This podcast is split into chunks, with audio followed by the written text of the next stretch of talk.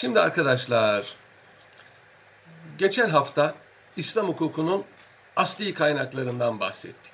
Kitap, sünnet, icma ve kıyas. Asli kaynak ne demektir? Bütün müştehitler, bütün mezhepler bunların İslam hukukunun kaynağı olduğunda müttefiktir. Öyle bazı kaynaklar vardır ki bunlar mezhepler arasında ihtilaflıdır. Bunlara fer'i kaynaklar deniyor. Asıl gövde demektir, fer dal demektir arkadaşlar. Fer'i, ikinci derecede gelen kaynaklar bunlar. Hem tali kaynaklar hem fer'i kaynaklar. Tali ikinci derecede gelen demek. Şimdi arkadaşlar, asli kaynaklar Hazreti Peygamber'in e, Muaz hadisinde geçtiği gibi kitap, sünnet, icma, kıyas bu şekilde devam eder. Yani bir müştehit hukukçu önüne bir mesele geldiği zaman önce Kur'an-ı Kerim'e bakar. Kur'an-ı Kerim'de bir hal tarzı varsa ona göre hüküm verir. Kur'an-ı Kerim'de bir hal tarzı yoksa veya Kur'an-ı Kerim'de açık değilse buna dair hükümler o zaman sünnete bakar. Sünnette bir hal tarzı varsa buna göre hüküm verir e, sünnette yoksa veya sünnetteki hükümler açık değilse önceki müştehitlerin icmaına bakar. İcma varsa buna uymak mecburiyetindedir. İcma yoksa kendisi daha ön, önce Kur'an ve sünnetle yani ayet ve hadisle çözülmüş olan bir meseleye kıyas ederek meseleyi çözer. Bu e, kaidedir. Bunun haricinde bazı fer'i kaynaklar da var arkadaşlar. Bunların başında kavlü sahabe geliyor. Sahabe kavli. Sahabe kimdir? Sahabe, sahabi, çokluk hali sahabe veya eshab. Daha ziyade sahabe kullanılır. Çünkü arkadaşlar sah, sohbet, arkadaşlık demektir. Sohbet buradan geliyor. Sahip arkadaş demektir. Eshab arkadaşlar demektir. Ancak sahabi de arkadaş demektir. Fakat sahabi peygamberin arkadaşına verilen isimdir. Yani başkalarının arkadaşları için sahabi ve sahabe kullanılmaz. Onun için sahabi veya sahabe sadece Hazreti Peygamber'in arkadaşları için kullanılır. Bunlar nasıl arkadaşlardır? Bunlar Müslüman olarak Hazreti Peygamber'i bir an gören, ama ise bir an sohbetinde bulunan kişilere sahabi derler. İster Hazreti Peygamber'den rivayette bulunsun, ister bulunmasın. Ulema arasında sahabi tarifi çok ihtilaflı olmakla beraber Esas kaide budur. Demek ki Hz. Peygamber'i Müslüman olarak görecek ve Müslüman olarak vefat edecek. Binaenaleyh münafıklar sahabi sayılmazlar. Hz. Peygamber zamanında Müslüman olsa bile Hz. Peygamber'i görmeyenler e, sahabi sayılmazlar. Hz. Peygamber zamanından sonra Müslüman olanlar zaten muhadramun derler bunlar. Hz. Peygamber zamanını görüp de sonra Müslüman olanlara muhadramun bunlar sahabi sayılmazlar. Kur'an-ı Kerim Eshab-ı Kiram'ın peygamberlerden sonra diğer bütün insanlardan üstün olduğunu deklare eder. Hazreti Peygamber de aynısını söylüyor. Yalnız sahabi masum değildir. Peygamberlerde ismet sıfatı vardır, sahabilerde ismet sıfatı yoktur. Yani sahabiler günah işleyebilir. Ancak sahabilerin diğer insanlardan şöyle bir farkı var. Allah onların bütün günahlarını affedeceğini vaat buyurmuştur. Bu sebeple sahabe adildir. Yani sahabeden bir rivayet gelmişse onun kişilik tenkidi yapılmadan kabul edilir. Efendim bu sahabi dediğiniz adam şöyle yapmıştı, böyle yapmıştı. Hayır. Madem ki sahabidir, günahkar da olsa o diğer insanlardan üstündür. Binaenaleyh onun rivayetleri e, te, e, kişilik tehdit, tenkidi yani e, kritiği yapılmadan kabul edilir. Sahabinin böyle bir üstünlüğü var. Şimdi arkadaşlar, İmam Ebu Hanife Kur'an'dan ve sünnetten ve icmadan sonra sahabe-i kiramın kabillerine bakar. Kendisi kıyas yapmadan evvel. Çünkü Hazreti Peygamber buyurmuş ki Eshabi benim arkadaşlarım ken nucumi gökteki yıldızlar gibidir. Bir eyyimikte deytum ihde deytum. Hangisine uyarsanız kurtulursunuz. Demek ki Hazreti Peygamber eshabına tabi olunmasını emir ve tavsiye buyuruyor. Bir isim tasrih etmiyor herhangi biri dediği için İmam Ebu Hanife herhangi birinin kavlini esas alıyor. Tahkik ediyor, tetkik ediyor. Hangi sahabi kavli kıyasa daha uygunsa onu seçiyor. Eshab-ı kiram arasında bir üstünlük sırası vardır elbette. Mesela en üstün sahabi Hazreti Ebu Bekir, sonra Ömer, sonra Osman, sonra Ali, sonra Aşeri-i Mübeşşere'nin diğerleri, ilk Müslümanlar, Bedir'de bulunanlar, Uhud'da bulunanlar, Biat-ı Rıdvan'da bulunanlar, Hudeybiye'de bu derken Mekke'nin fethinden önce ve Mekke'nin fethinden sonra Müslüman olmak üzere böyle sıralama devam eder. Bu bir üstünlük sıralamasıdır. Ancak bu sıralamada diğerlerinin önüne geçenler olabilir. Yani bazıları üstünlükte diğerlerinden daha üstün olabilir. Bu ayrı bir meseledir. Şimdi arkadaşlar sahabinin rivayet ettiği hadis-i şerifler bundan farklı. Burada bir saha, sahabi fetvasını, sahabi kavlini, sahabi görüşünü anlatıyoruz. Sahabenin zaten hadis-i şerifleri sahabeler rivayet ediyor Hazreti Peygamber'in sünnetini. O zaten herkes için bağlayıcıdır. Burada kastettiğimiz sahabinin, herhangi bir sahabinin Hazreti Peygamber'in sünnetini ve Kur'an-ı Kerim'i nazara alarak yapmış oldukları kıyaslardır. Mesela arkadaşlar baba yok, dede var, bir adam ölmüş, dede mirasçı. Bunda şüphe yok, hadis-i şerif var, icma var üzerinde. Peki baba varsa feri mirasçılar mirasçı olmaz. Yani bir adam babası varsa kardeşlerine miras gitmez. Peki acaba dede varken kardeşlerine ve amcalarına miras gider mi?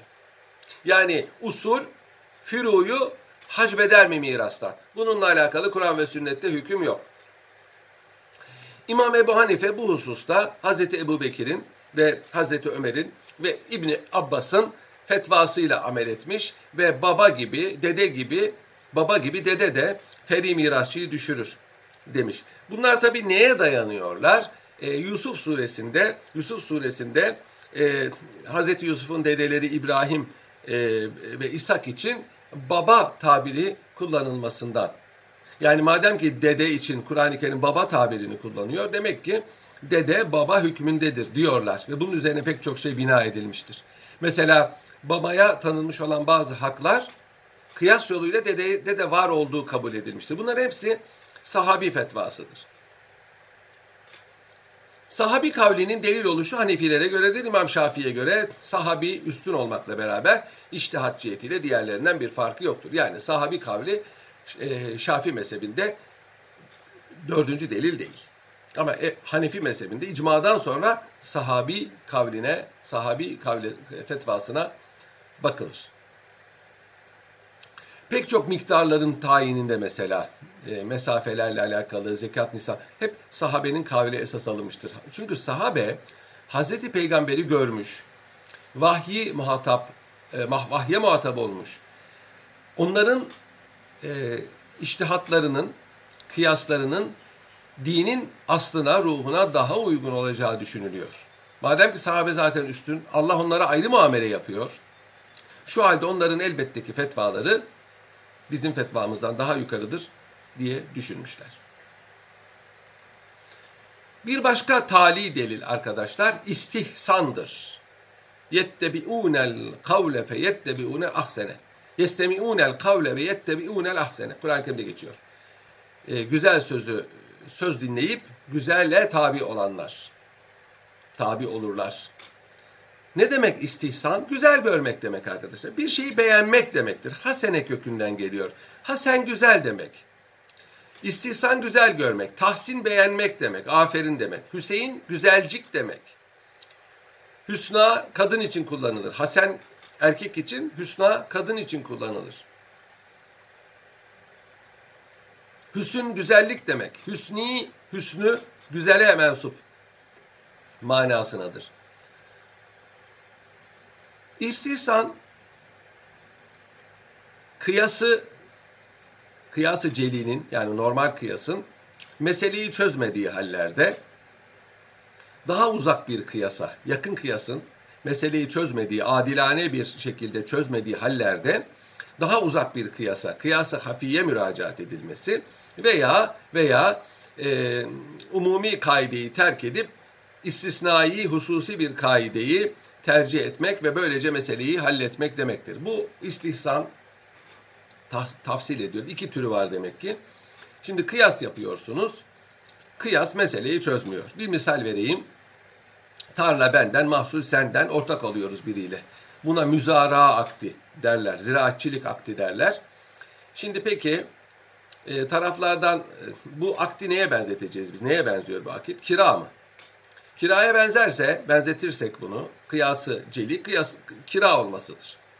Benzetirsek işimizi görmüyor. Çünkü taraflardan biri ölürse kira aktinde kira biter. Halbuki mahsul ekmişiz. Mahsul daha bitmeden taraflardan biri ölürse iş bozulur.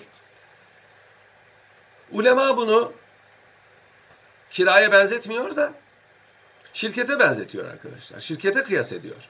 Çünkü şirket akdinde taraflardan birinin vefatı şirketin e, sona ermesi neticesini doğurmaz. Mesele çözülür. Mahsul kalkana kadar ortaklık devam etmiş sayılır. Bu müzara akdi devam etmiş sayılır. İşte bu istihsandır arkadaşlar. Yani istihsan yoluyla bu kaideye varılmıştır. Eğer normal kıyas yaparsanız mesele çözülmüyor. İstihsan yapmanız lazım ki iş çözülsün. Veya e, dedim ya umumi kaide terk edilir, hususi bir e, kaide kabullenilir. Yani ona bir istisna getirilir. Mesela arkadaşlar vakıflar, vakıf müebbeden kurulan bir akit. Yani belli bir zaman için vakıf, vakıf kurulamaz. Vakıfların ebedi olması lazım. Vakfın mahiyetinde bu var. Peki. O zaman vakıfların e, mevkufun, vakıf malların gayrimenkul olması lazım. Çünkü e, menkuller, menkuller e, uzun zaman dayanamaz. Peki. Peki ihtiyaç varsa, mesela kitap vakfına ihtiyaç var. Çünkü kitap eskiden çok kıymetli, el yazması. Herkes kitabı bulamıyor. İnsanlar kitapları başkalarının da istifadesine sunmak istiyorlar. Camiye, medreseye, kütüphanelere adam kitap alıp kendi kitaplarını vermek istiyor. E siz derseniz ki bu e, vakıf olamaz. O zaman bunun hükmü ne? O zaman bu kitaplar burada nedir? Ariyet midir? Ödünç müdür?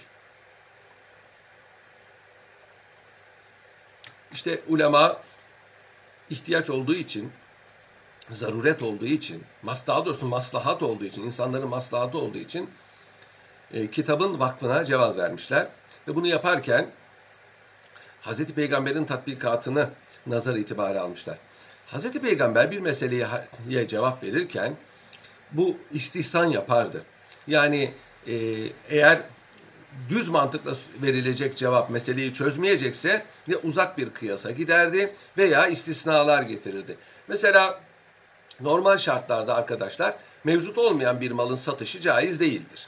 Yani satış akdinde, alışveriş akdinde, bey akdinde mebinin satılan şeyi mevcut olması lazım. Peki bu ise sıkıntı. E, mevcut olmayan bir şey bazen alınmak istenebilir. O takdirde Hazreti Peygamber iki tane akitle buna istisna getirmiş. Bunlardan birisi misli malların satışında selam akdi. Mevcut olmayan bir şey mesela buğday veya fabrikasyon bir mal. Bunu selam yoluyla alırsınız. Parayı yatırırsınız, mal size sonra gelir. Bu normalde caiz olmaması lazım. Kıyasen caiz değil ama istisnanen caiz. Veya mesela yine Hazreti Peygamber'in tatbikatı misli olmayan bir mal. Mesela bir bina bir e, elbise dikilecek. Bu da istisna akdi, sipariş akdi yoluyla yapılır. Mevcut olmayan bir mal böyle satılır. Demek ki Hazreti Peygamber bizzat bunu yapmış. Yine mesela Hazreti Peygamber e, silah, zırh e, ve hayvan vakfına cevaz vermiş. Çünkü ihtiyaç. Cihada gidecek adam. Eskiden e, muharipler harbe giderken silahlarını kendileri götürürlerdi. E, silahı yok adamcağızın. Halbuki bir de hatta e, zekat verilmesi icap eden 8 sınıftan biri de bunlardır. Harbe gitmek isteyen ama silahı olmayanlar. Ee, Hazreti Peygamber silah vakfına izin vermiş. İnsanlar kılıç, kalkan, zırh vakfederler ve e, ihtiyaç olduğu mu asker gider onu alır giyer harbe gider sonra tekrar vakfa iade eder. Ondan sonra mesela para vakfı bundan dolayı kitap vakfı bundan dolayı meşhur olmuştur. Ondan sonra ulema her ihtiyaç maslahat olduğunda mesela menkul vakfına cevaz vermişler. Öyle ki mesela gerdanlık vakfı var. Kızlar alıyor, düğünde takıyor, vakfa iade ediyor. Gelinlik vakfı var mesela. Bunlar menkul vakıflarıdır. Para vakıfları var. Kredi ihtiyacını karşılamak üzere adam parayı vakfediyor. Bunlar hep istihsan yoluyla getirilmiştir. Mesela normalde gasp edilen mal e, aynen ödenir fakat bunun menfaatleri ödenmez. Çünkü menfaat mal değildir. Ancak yetim mallarına ve vakıf malları için bir istisna getirilmiş. Bir kimse bir yetim malını veya vakıf malını veya muaddün li istilal denilen e, kiraya verilen bir malı mesela taksicinin cinin taksisini gasp ederse bunun menfaatlerini ödemek mecburiyetinde. Bu istihsan yoluyla sabittir. Mesela kıyasa uygun değil ama istihsan edilmiş. Demişler ki bunda zaruri, e, maslahat var. Yoksa insanlar yetimlerin veya vakfın malını çalar, gasp eder. Onlar da takip edemez. Yetim olduğu için, çocuk veya vakıf olduğu için işler uzar. Kırtasiyecilik sebebiyle bunun ödenmesine cevaz vermişler. Mesela hamama girip yıkanmak kıyasen caiz değildir. Çünkü herkesin suyu farklıdır. Herkes e, aynı suyla yıkanmaz. Siz 20 lira veriyorsunuz hamama giriyorsunuz. E, ben çok su harcayacağım. O az su harcayacağım. O çok kaldı, o az kaldı. Niye göre? E, herkesin kullandığı suyu da tartmak mümkün değil. Örf olduğu için hamama gitmek, bu şekilde hamama gitmek öteden beri örftür. Hanefiler demişler ki her ne kadar kıyasa uygun değilse de bunda örf olduğu için biz bunu istihsan yoluyla e, cevaz veriyoruz demişler. Demek ki zaruretler, efendim, e, maslahat, umumun menfaati ve örf bazen hukukçuları kıyastan ayrılıp başka bir çözüme sevk ediyor. Bu istihsan Hanefilerin çok müracaat ettiği bir kaynaktır. Diğer mezhepler buna soğuk bakarlar. Bilhassa Şafiler istihsanın çok aleyhindedirler. Halbuki onlar istihsanı yanlış anlıyorlar. Keyfi karar vermek olarak anlamışlar. Nitekim daha sonra gelen Şafiler bu tavırlarından vazgeçmişler ve onlar da bol bol istihsan yapmışlar. Fakat buna istihsan dememişler. Örf demişler, maslahat demişler, zaruret demişler ki aynı kapıya çıkıyor arkadaşlar. Bu istihsan müessesesi Hanefi mezhebinin diğer üç mezhebe nazaran çok daha inkişaf etmesini, çok daha fazla hükümlere sahip olması neticesini doğurmuş. Ve aynı zamanda istihsan müessesesi arkadaşlar İslam hukukunun değişen zamanın şartlarına adapte olmasında en mühim amil olmuştur. İslam hukuku dini bir hukuk olmakla ve dogmalara dayanmakla yani naslara dayanmakla ki naslar değişmez. Allah kelamıdır. Allah peygamber gönderirse ancak onu değiştirebilir. E son peygamber Hazreti Muhammed'dir. O da vefat etmiştir. Binaenaleyh Hazreti Muhammed'den sonra ne ayet ne hadis ne sünnet olacaktır. Ama hukuk donuk değildir, statik değildir.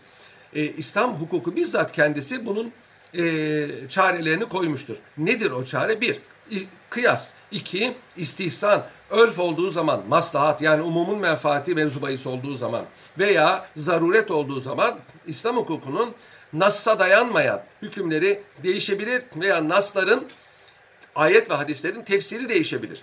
Bu sebeple arkadaşlar İslam hukuku pozitif hukukların hepsinden çok daha e, dinamiktir. Bir pozitif hukukta bir kanunun e, eskimesiyle ancak onun e, mecliste bir e, kanun prosedürüyle değişmesi mevzu bahistir. Ancak İslam hukukunda öyle değil. Herhangi bir müştehit İslam hukukunda zamanın ve zeminin şartlarını nazar alarak yeni yaptığı bir iştihatla İslam hukukunun hükümlerini zamana adapte ettirebilir. Bu reform değildir arkadaşlar. Bu İslam hukukunun hükümlerini tatil etmek değildir. Dinde reform başkadır. Dinde reformda ayet ve hadisler tatil edilir. Onlar bırakılır, onlar o zaman içindi derler ve onun e, manasını normal manadan alıp e, modern manaya adapte etmek vardır. Modernizmde ve tarihselcilikte. Halbuki İslam hukukunun usulünde, metodolojisinde ayet hadislerin çeşitli tefsirlerinden bir tanesi alınır zamana zemine uygun bir şekilde ve insanların işi çözülür. Hukuk zamana adapte olur, intibak etmiş olur. Şimdi arkadaşlar istihsan için istihsanın alt e, delili olan örf adet, maslahat ve zarurete bakalım. Bunlar normalde zaten Hanefilerde istihsanın sebepleridir. Diğer mezheplerde ise bunlar müstakil birer delildir. Örf ve adet. Örf bir şeyi beğenmek, adet de yapa gelmek demektir. İnsanların başı belirsiz olan bir zamandan beri bir işi beğenip yapmalarını biz örf ve adet diyoruz. Teamülde deniyor, e, gelenek ve görenek de deniyor. Biliyorsunuz aslında bu hukukun müstakil bir kaynağıdır. İslam hukukunun kaynağı kitap, sünnet, icma, kıyastır. Fakat e, gerek Kur'an-ı Kerim hükümlerinde, gerek sünnet hükümlerinde, gerekse kıyas yaparken örf adet nazara alınmıştır. Şimdi arkadaşlar, e, Hazreti Peygamber'e bir kadın sordu. Dedi ki benim kocam cimridir dedi. Nafakamı vermiyor dedi. Ben onun malından nafaka kadar alabilir miyim? Hazreti Peygamber buyurdu ki nafaka kadar ve örfe uygun bir şekilde alabilirsin. Yani alırsın ama yani sana mesela senin sizin ailenin örfünde, zamanımızın örfünde bir koca karısına nasıl bir nafaka veriyorsa sen de o kadar alır. Fazla değil. Fazla değil. O kadarını alma hakkına sahip. Burada Hazreti Peygamber maruf miktarda, örfe uygun miktarda hüküm verdi. Örfe riayet daha ziyade hukuk kaidelerinin tatbikinde, müşahhas somut hadiselere tatbikinde nazara alınır. Kur'an-ı Kerim'de ve emur bil urf, örfe emret diyerek örfe e, bir e, işaret vardır, temas vardır. İnsanların güzel gördüğü şey Allah katında da güzeldir. Tabi buradan kasıt her insanın değil. müştehitlerin güzel gördüğü, aklı selim sahiplerinin güzel gördüğü. Çünkü örf aklı selimin beğendiği şey demektir. Her insanın beğendiği şey örf olmaz. Arkadaşlar bir örfün hukuken muteber olması için bir kere onun e, şai ve galip olması lazım. Yani yaygın ve kuvvetli olması lazım. Yani bir beldede onun mutlaka herkes tarafından riayet edilen bir husus olması lazım. Yoksa size göre sizin beğenmeniz, birkaç kişinin beğenmesi bu bir örf değildir arkadaşlar. O e, hüküm verilirken, o iş yapılırken o örfün mevcut olması lazım. Daha önce olup da ortadan kalkmış veya daha sonra ortaya çıkan bir örf bu işte nazara alınamaz. Örfün tatbik edilebilmesi için e, önceden tatbikinin tatbik edilmeyeceğinin kararlaştırılmış olmaması lazım. Mesela arkadaşlar e, gündelik bir işçi tuttuğunuz zaman ister evinizi temizletmek için, ister bahçenizi çapalatmak için, ne olursa ister tarlanızda çalışmak için. Gündelikçi işçi tuttuğunuz zaman gündelikçi işçi bunu öğle yemeği vermeniz örftür. Memleketimizde bir örftür. Sabah kahvaltısı değil, akşam yemeği değil, hatta yol parası bile değil. E, yemek vermek bir örftür. Siz eğer baştan derseniz ki ben sana öğle yemeği vermiyorum, o da kabul ederse sonradan işçi öğle yemeği isteyemez. Ama eğer baştan hiç bu konuşulmamışsa bu örf olduğu için işçi bu yemeği işverenden talep edebilir. İşveren bir dakika ya böyle bir şey biz konuşmadık. Nereden çıktı diyemez. Neden? Örf adet muhakkemdir.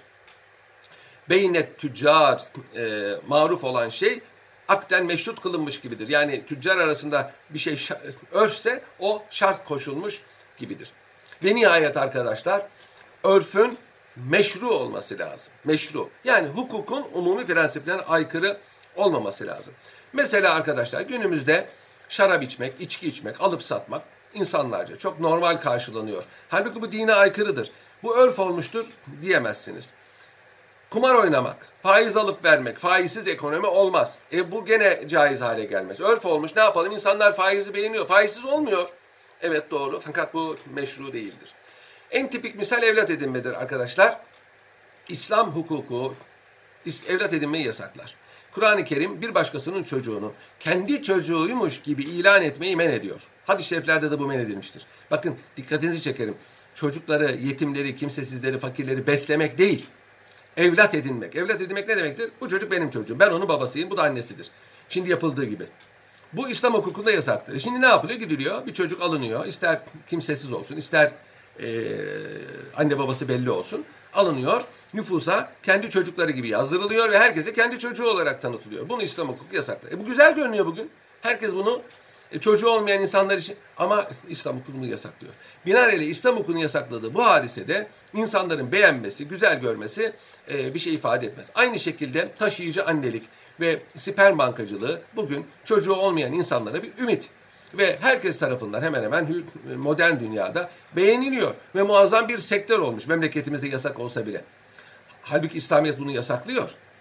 Bir kere sperm bankacılığı bir zinadır. Bundan e, tevellüd eden çocuk veledi zinadır. Gayrimeşru bir çocuktur.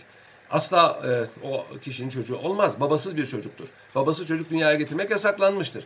Aynı şekilde taşıyıcı annelik. Bu bir zinadır. Ve e, çocuğun annesi o doğuran kadın olur. Yani bunlar İslam hukukuna aykırı olduğu için biz bunu örf kabul edemiyoruz. Şimdi örfün de çeşitleri var arkadaşlar. Bir e, kavli örf var, bir e, fiili örf var. İnsanların e, söz olarak beğendiği şeyler var, kullandıkları şeyler var. E, kilo dendiği zaman ne anlaşılıyor bizim, bizim memleketimizde? Metre dendiği zaman ne anlaşılıyor? Bunlar hep örfle sabittir. Siz bunun hilafını ileri süremezsiniz. E, kavli örf insanların bir şey yapa gelmesi demek. İnsan böyle, böyle yapılıyorsa söylemeye gerek yok. Artık o kavli örf olmuştur. Mesela günümüzde bir örf var.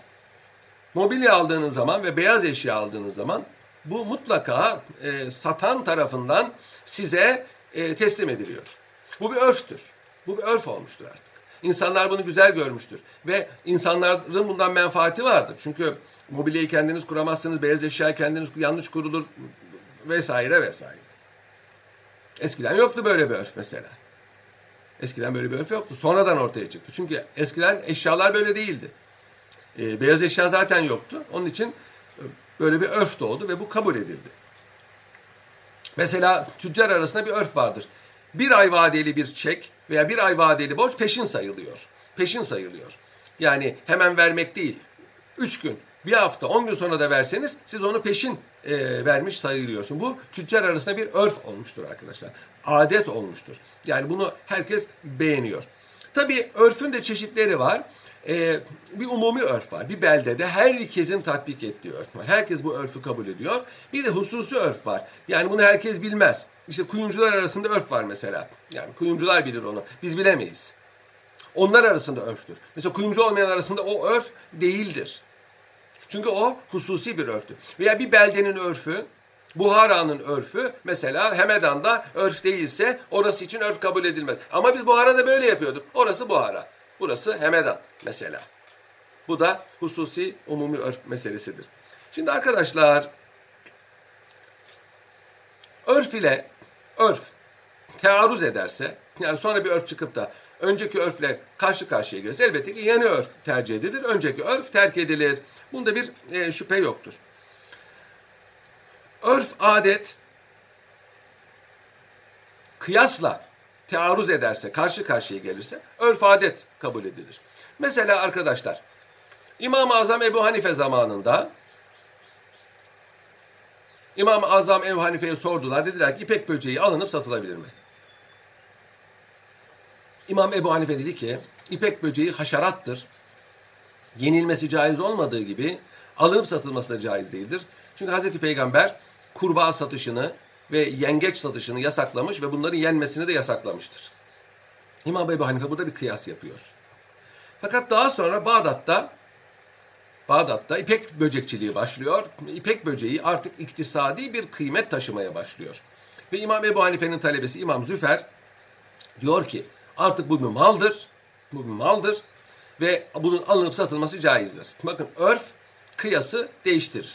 Zaten İslam hukukunun dinamizmine de bu yolla e, fayda ediyor e, istihsan ve örf adet. Yeni örf kıyası değiştiriyor. Çünkü o kıyas örfe göre verilmiştir. Ama mesela ayeti kerime olsaydı ipek böceğini alıp satmayınız o zaman e, bunlar, insanlar ipek böceği yapamazlardı. Peki örfün nasla tearruzu halinde ne olur? Ulema ittifakla diyor ki ayet ve hadisin ile sabit olan bir mevzu örf değiştiği zaman e, değişmez. Bunda şüphe yok. Ancak İmam Muhammed, e, Ebu Yusuf'un burada bir görüşü var. Diyor ki İmam Ebu Yusuf Hanefi mezhebinin önde gelen fakihlerinden eğer bir Nas'ın kaynağı örf ise bu örf değişmiş ise bu Nas'ın tatbikatı da değişir diyor. Mesela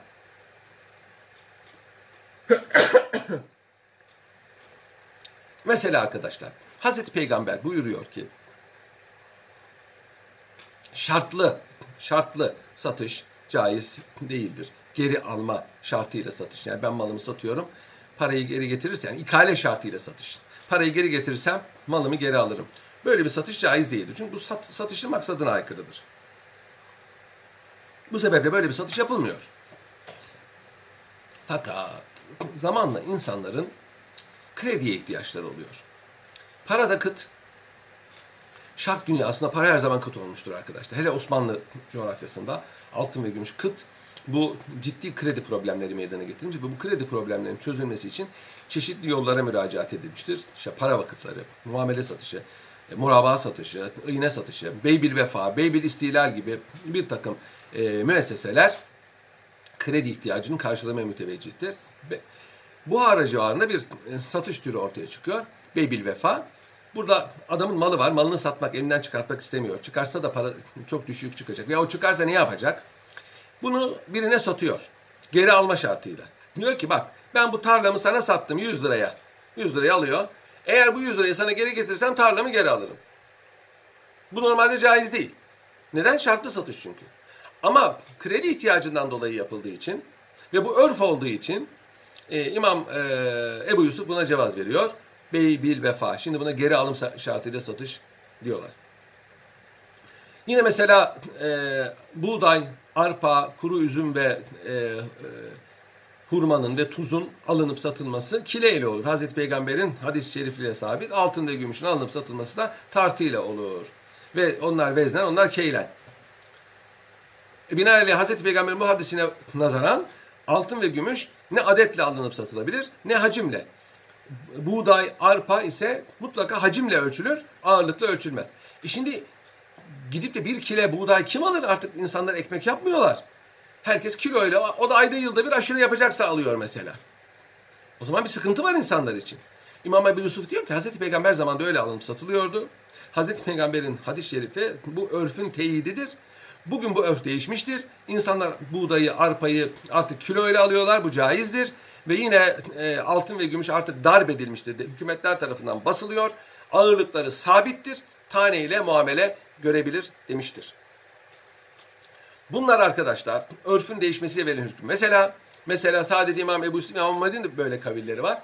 Mesela e, kaide şudur. Bir mescidin arzı ve arşı yani gö semaya kadar yukarısı ve e, yerin o, kabuğuna kadar dibi vakıftır. Yani bir vakıf eserinin altında ve üstünde başka bir şey olamaz. Bu bir umumi kaidedir. Fakat İmam Muhammed Rey şehrine gidiyor. Rey'de, Basra'da bakıyor ki arazi kıt, gayrimenkul çok pahalı ve diyor ki eğer bu iştihadi biz devam ettirirsek kimse mes mescit yapmaz ve mescitlerin ara katlarda olmasına cevaz veriyor. Yani altı birinin evi, üstü birinin evi ama arada mescit var. Şimdi bazı şehirlerde olduğu gibi. Buna İmam Muhammed cevaz vermiştir. Niçin? Bu bir örf olmuştur. Örfün de sebebi ihtiyaçlardır. Binaenaleyh bu caiz olmuştur. Halbuki prensip olarak bir mescidin altında ve üstünde başka bir e, başka birinin mülkü yani vakfa ait olmayan bir şey bulunamaz. Arkadaşlar işte örf adete verilen bu ehemmiyet, yine İslam hukukunun dinamizmini temin ediyor. İşte zamanın değişmesiyle ahkamın değişmesi inkar olunamaz sözü de bunlar içindir. Yani örf adetle sabit olan hükümler değişir. İslam hukukunda örf adetle sabit olmayan hükümler değişmez. İnanç değişmez, ibadetler değişmez arkadaşlar. Helaller, haramlar değişmez. İçki içilmesinin yasak olması, zinanın, domuz etinin yenmemesi, efendim, namaz, oruç, abdest bunlar zamanla değişmez. Bugün daha iyi, periz yapsak daha iyi. İşte jimnastik, İsveç jimnastiği namazdan iyi. Temizlik zaten duş yapıyoruz, abdeste gerek var? Hacca ne gerek var? Herkes birbirinden haberdar. Devlete verilen vergi, zekat gibi bunlar söylenemez. Bunlar çünkü örf değil. Ama örfle sabit olan hükümler başka bir örfle değişebilir arkadaşlar. Yine istisnanın delili olan bir başka e, kaynak maslahattır arkadaşlar. Maslahat bir şeyi be, iyileştirmek, ıslah etmek kökünden geliyor. Fıkıhtaki e, ıstılahi manası ise umumun menfaati, amme menfaati. Yani kamu düzeni, common benefit'tir arkadaşlar. Maslahatın sebebi. Bir e, meselede Kur'an ve sünnette hüküm yoksa ona caizdir veya değildir demek için onun maslahata elverişli olup olmadığına bakılır.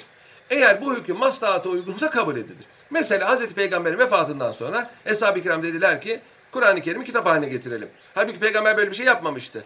Ama maslahat var bunda. Çünkü eğer Kur'an-ı Kerim kitap haline getirirse bu herkesin faydasına. Herkes kolayca Kur'an-ı Kerim'e ulaşabilir, Kur'an-ı Kerim'i okuyabilir ve en mühimi Kur'an-ı Kerim kaybolmaktan İncil gibi, Tevrat gibi korunmuş olur. Mektep yapmak, efendim minare yapmak bunların hepsi maslahat için e, caiz görülmüştür. Mesela 2-3 e, kişi toplansalar, birini öldürseler müştereken e, kısastan kurtulmak için bunların hepsine kısas yapılır. E, halbuki bir tanesinin e, darbesi öldürücüdür. Ama biz bunu bilemiyoruz. Onun için hepsine kısas yapılıyor. Bu mesela maslahat sebebiyle e, kabul edilmiştir. Çünkü eğer siz hiçbirine ceza vermezseniz o zaman suç cezasız kalır. Herkes toplanır. Toplu halde adam öldürürler. Umum bundan zarar görür. Mesela Hazreti Ömer İran'ı fethettikten sonra devlet ofisleri kurdu. Hazreti Peygamber böyle bir şey yapmamıştı. Neden? Bu umumun menfaati için. Hapishaneler kuruldu mesela. Suçluların e, cezalandı şey hüküm verilene kadar kaçmadan tutulabilmesi için hapishaneler yapıldı. Mesela borçlunun borcunu ödemesi için mallarına haciz konması, efendim bunlar maslahatla sabittir. Yani bir kişinin eğer sefihse ona hacir e, altına alınması. Evet ona zarar veriyoruz ama bir kişiye çok kişiye e, faydası var. Zanaatkarların veya ücretle emanetçilik yapanların e, ellerindeki mal telef olursa ödemeleri, normalde ödemeleri gerekmez. Ama onlar para alıyorlar bunun için. Gereken tedbiri almaları beklenir. Efendim mesela Osmanlılar'da doğum, ölüm, evliliklerin tescil edilmesi. İslam e, peygamber zamanında böyle bir şey yok ama umumun menfaati var. Herkes onların evli olduğunu bilir. E, toplanan vergiler yetmediği zaman halifenin vergi alması e, ihtiyaçlarını karşılaması için maslahat e, gereği sabittir. Mesela umumun ihtiyacı varsa bir kimsenin mülkünün zorla satın alınması, el konulması değil. Mesela yolu genişletmek, mescidi genişletmek, mezarlığı genişletmek gibi sebeplerle bir kimsenin e, mülkünün parası ödenerek elinden alınması istimlak yine maslaha sebebiyle caizdir. Osmanlılar'da tatbik edilen kardeş katli de böyledir. Şehzadelerin ayaklanıp arkalarına 10 bin, 20 bin, 30 bin kişiyi alıp memleketi iç harbe sürüklemesindense o şehzadenin öldürülmesiyle iç harp önlenmiştir. Mesela düşman esir almış Müslümanları öne dizmiş e, ve yürüyor. Eğer e, Müslümanlar ölmesin diye ateş etmezseniz düşman hepinizi esir alıp hepinizi öldürecek. O zaman e, düşmana niyet ederek ateş etmek caizdir. Bu da maslahat sebebiyledir. Ama tabi maslahatın umumi olması lazım ve katı olması lazım. Üç kişisiniz kayıkta, açlıktan ölmek üzeresiniz açık denizde. Kur'an çekiyorsunuz, içimizden birini öldürüp yiyelim. Bu caiz değil. Burada umumun menfaati yok çünkü. Üçünüz de ölün ne yapalım yani. Yani biz yaşayalım diye başkası ölecek diye bir kaide yoktur. Bu maslahata girmez arkadaşlar. İşte işte mesela şarapçılık, şarapçılık e, Müslümanların menfaati nedir? Ama din yasaklamış. Dinin yasakladığı bir şeyde e, maslahat e, nazara alınmaz. İşte arkadaşlar bu maslahat prensibi hükümetin, Müslüman e, devletlerin başındaki hükümetlerin en mühim e, tahdit edici unsurudur. Mecellede diyor ki raiye yani tebaa üzerine tasarruf maslahata menuttur. Yani e, halkın üzerinde e, idarenin esasları maslahata dayalıdır. Ne demek bu? Arkadaşlar bir hükümetin icraatlarında bir, İslam hukuku kaidelerine uymak mecburiyeti var. Bu şart. İkincisi, İslam hukukunun tanzim etmediği mevzularda İslam hukuku her mevzuyu tatbik İslam hukuku yani İslam dininin seküler kısmı da var. Su içmek mesela. Su içmek seküler bir iş. Yani su içmek dinin emri değil. Dinin yasakladığı bir şey de değil. Ama mesela ölmeyecek kadar su içmek farzdır. Eğer su içmez de ölürse kendini öldürmüş olur. Veya oruçlunun su içmesi haramdır. O ayrı. Normalde su içmek mübah bir iştir. İşte arkadaşlar mübahlarda yani dinin emir ve yasak koymadığı hususlarda hükümdar maslahata uymak mecburiyetindedir. Yani benim keyfim böyle istedi deme hakkı yok. Misal vereyim. Koyunlarda hastalık çıktı. Hükümet koyun eti yemeyi yasaklayabilir. E koyun sahiplerinin zararı var bunda ama umumun menfaati var. Yoksa sari hastalık yayılır. İşte bu şimdi e, çok münakaşalı da olsa sokağa çıkma yasakları, maske kullanma mecburiyeti gibi hususlar da böyle. Bunda insanların zararı var ama umumun menfaati nazara alınıyor. Mesela Osmanlılar zamanında getirilen tütün yasağı buna çok tipik bir misaldir. Tütün Hazreti Sultan 1. Ahmet zamanında Osmanlı ülkesine geldi. E, ve önce avam tarafından sonra ileri gelenler tarafından sevildi ve beğenilerek içildi. Fakat ulema bunun e, dini hükmü hususunda ihtilaf ettiler. Kimi haram dedi, kimi mübah dedi, kimi mekruh dedi. İhtilaflı bir meseledir tütün içmek. Ve bunun üzerine hükümet ne yapacağını bilemezken tütün içenlerin çıkarttığı yangınlar sebebiyle Sultan 4. Murat tütün içmeyi yasakladı. Hem yangınlar hem de tütün içme bahanesiyle bir araya gelip e, fesat şebekeleri kurma sebebi de var. Ama esas sebep yangınlardı. Çünkü bir kayıkçı Balat'ta e, tütünü içmiş, çubukla o zaman içiliyordu, söndürmeyi unutmuş. E, 3000 tane ev yandı. 3000 ev 5000 kişi ve 15 bin kişinin sokakta kalması demektir. Muazzam bir zarar. Bunun üzerine hükümet tütün içmeyi yasakladı. Sultan İbrahim zamanında bu yasak devam etti. Sultan 4. Mehmet zamanında bu yasak devam etti ve Sultan 4. Mehmet zamanında bu yasak kaldırıldı.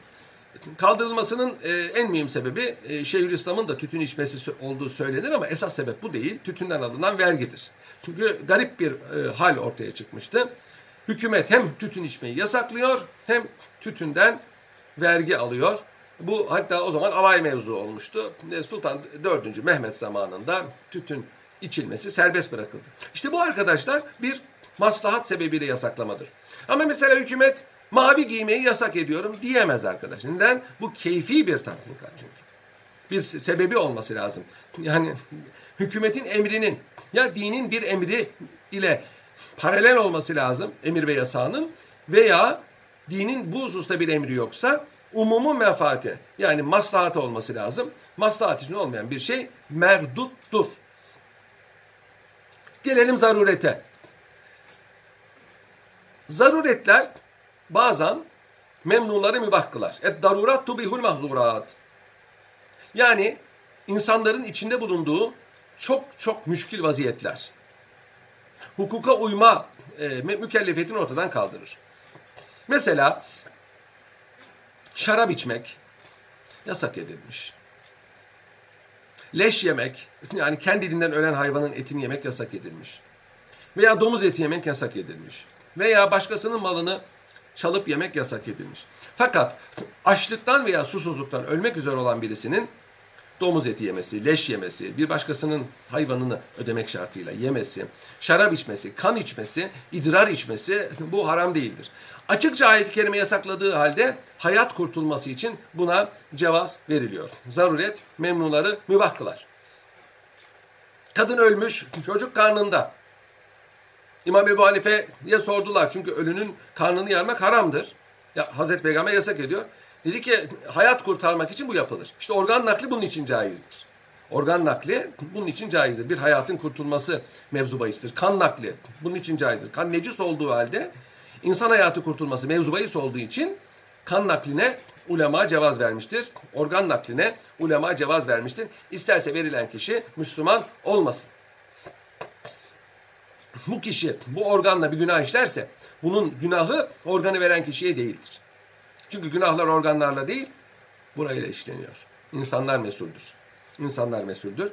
Ve ahirette de kişi o organından mahrum kalmayacaktır. Mahrum kalmayacaktır. Şimdi arkadaşlar, oruç tutan bir kimse eğer hastalanacaksa orucu yer. Ayakta namaz kılamayan kimse oturarak kılar. Oturarak kılamıyorsa yatarak kılar. Abdest almakta e, zorlanan veya su bulamayan kişi teyemmüm eder. Yani ibadetlerde bile bir takım e, ruhsatlar vardır. Namazını mesela yolculuk sebebiyle, hastalık sebebiyle zamanında kılamayan namazı kazaya bırakabilir. Buna da özür var. Sonra kaza etmek şartı veya cem edebilir, bir arada kılabilir. Yani İslam dininde insanlar zorlanmıyor.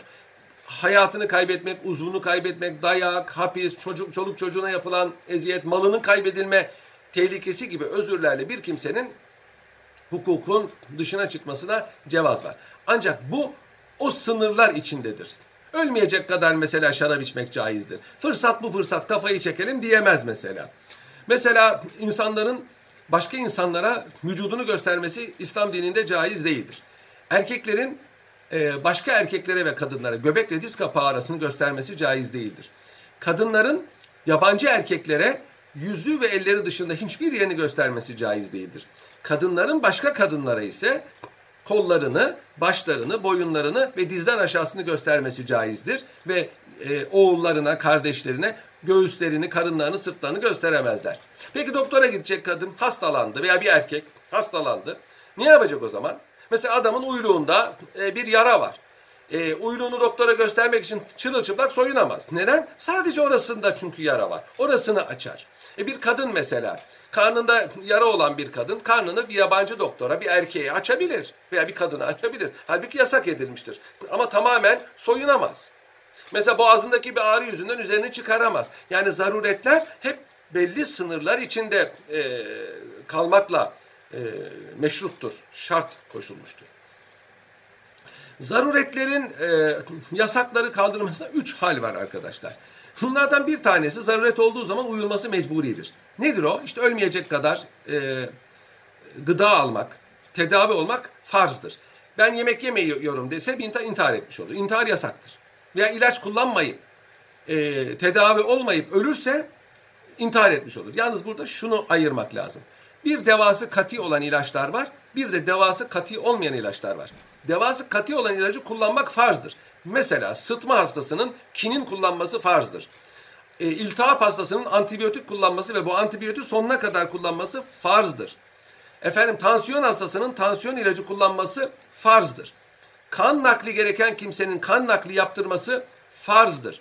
Ancak teselli ilaçları bugünkü tıpta kullanılan tedavi e, şeysi tesiri zanni olan, katı olmayan ilaçları kullanmak farz değildir. Bunları kullanmaz da ölürse katil olmaz. Ama diğerlerini kullanmazsa aynı gıda gibidir arkadaşlar. Gıda almayıp ölen katil olur. Kendini öldürmüş olur. Burada din e, mecbur kılıyor. Yani zarurete uymayı mecbur kılıyor. Çünkü hayat mükerremdir. İnsan hayatı mükerremdir. İnsanın hayatta kalması lazımdır. La tulku bi eydiküm ile tehlike ayet kerimedir. Kendinizi elinize tehlikeye atmayınız. Bu harpte de böyledir. Harpte de eğer ben saldırırsam beni öldürürler o zaman saldırmayacaksınız. Yani bir, harbin bir şeysi var, raconu vardır. Zaruretin yasakları kaldırmasında ikinci hal ihtiyaridir. Benim de zina edersen ne ala etmezsen seni öldürürüm derse o kişinin zina etmesi caiz olur. Bundan dolayı günahkar ve suçlu olmaz. Etmez de öldürülürse şehit olur. Burada illa etmesi lazım değil. Allah'ı inkar et, dine söv, yoksa seni öldürürüz. Parmağını keseriz, hapse atarız, mallarını el koyarız, karının kızına saldırırız derlerse bu kişinin Allah'ı inkar etmesi, dinden dönmesi caizdir. Bundan dolayı kalbinde iman varsa e, kafir olmaz ve suçlu olmaz ve günahkar olmaz. Dinlemeyip de öldürülürse şehit olur. Ammar bin Yasir'in annesini e, dini inkar etmediği için öldürdüler Sümeyye'yi. Ammar dini inkar etti, kurtuldu. Peygamberimize geldi, ben helak oldum dedi. Ayeti kerime geldi. Kalbinizde iman olduktan sonra dilinizde söylediğinizden dolayı Allah sizi mesul kılmaz. Üçüncüsü arkadaşlar, yapılması caiz olmayan fakat yapanın da suçlu olmadığı haller. Git filancayı öldür veya parmağını kes veya ayağına sık yoksa seni öldürürüm. Yoksa parmağını keserim yoksa gözünü çıkarırım derse bu da gider onu yaparsa bu caiz değil. Senin hayatına daha mı kıymetli adamın hayatı? Ama yaparsa günahkar olur, suçlu olmaz. Başka yani adam öldürmüş olmaz. Onu zorlayan öldürmüş olur. Buna ikrah derler. Şahsın hukuku bahsinde göreceğiz. İşte arkadaşlar bu üç hal yani zaruret, zaruret, efendim maslahat, maslahat ve örf istihsanın istihsanın e, delilleridir. Mesela e, bir ev kiraladınız veya bir, bir mal kiraladınız veya bir mal satın aldınız. Baktınız ki malda ayıp var. Bunu geri getirip akdi bozmanız size bir hak veriyor. Neden? Zaruret var çünkü. Siz o malı ayıplı almadınız ki ayıpsız aldınız. Bunu siz kabul etmek zorundasınız. Normalde hiç kimse aldığı malı geri götürüp veremez. Mülkiyet akitle geçer. Burada artık bir zaruret vardır. Peki ayıplı malı aldınız ve kabul ettiniz. Ondan sonra da artık tekrar geri veremezsiniz. Çünkü zaruretin de bir sınırı var. Kabul ettiyseniz demek o halde kabul etmişsiniz demektir. Yine zaruret sebebiyle başkasına zarar veren bunu ödemek mecburiyetindedir. İşte selef, istisna, efendim kira, beybil vefa gibi akitlerin hepsinin bir zaruretin e, neticesidir. Normalde kira akdinin caiz olmaması lazım. Çünkü bir malın menfaati aldım satılamaz. Kira nedir? Menfaatin satışı. Ama burada zaruret var insanların ihtiyacı olduğu için din buna izin veriyor. Zaruretler memnuları mübah kılar. Faiz almak haramdır. Faiz almasa adam ölecek açlıktan. Veya ameliyat olması lazım. Olamıyor. Parası yok. Bunun e, faizle faizle borç alması caizdir. Neden? Zaruret var. Zaruret var. Ama efendim tatile gideceğim, iş kuracağım, çocuğumu okutacağım. Bunun için faizle borç almak caiz değildir. Her şeyin de bir ölçüsü var. Zaruretinde bir ölçüsü var. Arkadaşlar, e, bir başka fer'i delil şerai men kablena, bizden öncekilerin şeriatıdır. Kur'an İslamiyet geldikten sonra önceki dinlerin hükümlerini nesk etmiştir diyoruz. Nesi? Yürürlük zamanının bittiğini haber vermek demektir. Bütün peygamberler aynı imanı anlatırlar. Ancak onların getirmiş olduğu şeriat yani ibadet kaideleri ve hukuk kaideleri farklı olabilir. Bunların aynı olanları da vardır, farklı olanları da vardır. Eğer farklı bir hüküm getirmişse nesk etmiştir. Getirmemişse o hükmü ipka etmiştir. Yerinde, yerinde bırakmıştır deniyor. İslamiyet her ne kadar kendinden önceki peygamberlerin şeriatlarını nesk etmiş olsa da nesk etmediği neshettiğini açıkça söylemediği ve zikrettiği bütün hükümler İslamiyet'te de delildir. Mesela Kur'an-ı Kerim'de diyor ki Ramazan, oruç önceki ümmetlere de farz kılındı. Biz de farz kılıyoruz. Orada zaten önceki ümmetlere farz kılınmasının bir esprisi yok. Çünkü zaten İslamiyet'te bunu farz kılmış. Ancak açıkça böyle ol- olmayan hükümler var. Mesela Kur'an-ı Kerim'de geçiyor. Diyor ki Salih Aleyhisselam kıssasında duvardan bir e, deve çıktı. Bu devenin e, önünde de su çıktı. Mucize olarak. Dedi ki Hazreti Salih, bu su Rabbim bana vahyetti ki bir gün sizin, bir gün devenindir. Şimdi bu husustan İslam hukukçuları şöyle bir hüküm çıkarmışlar. Müşterek mal iki kişi arasında müşterekse bir gün biri, bir gün biri kullanır. Veya bir yıl biri, bir yıl biri kullanır tarlaysa mesela. Müşterek malın taksimi, kullanılmasının taksimi işte Kur'an-ı Kerim'de Salih peygamberin şeriatına ait bir hükme istinat eder. Bunun gibi gerek Kur'an-ı Kerim'de gerek Hazreti Peygamber'in sünnetinde önceki peygamberlerin şeriatına ait çok sayıda hükümler anlatılır ve bu hükümlerin İslam hukukunda da kaldırıldığı veya aynen kabul edildiği e, söylenir. Bazen de hiç söylenmez. Fakihler bunu nazara alırlar. Benim İslam hukuku ve önceki şeriatlar diye bir kitabım var. Oraya müracaat edebilirsiniz. Eyvah 4 dakika geciktik. Arkadaşlar bir 10 dakika ara verelim. Ondan sonra devam edelim.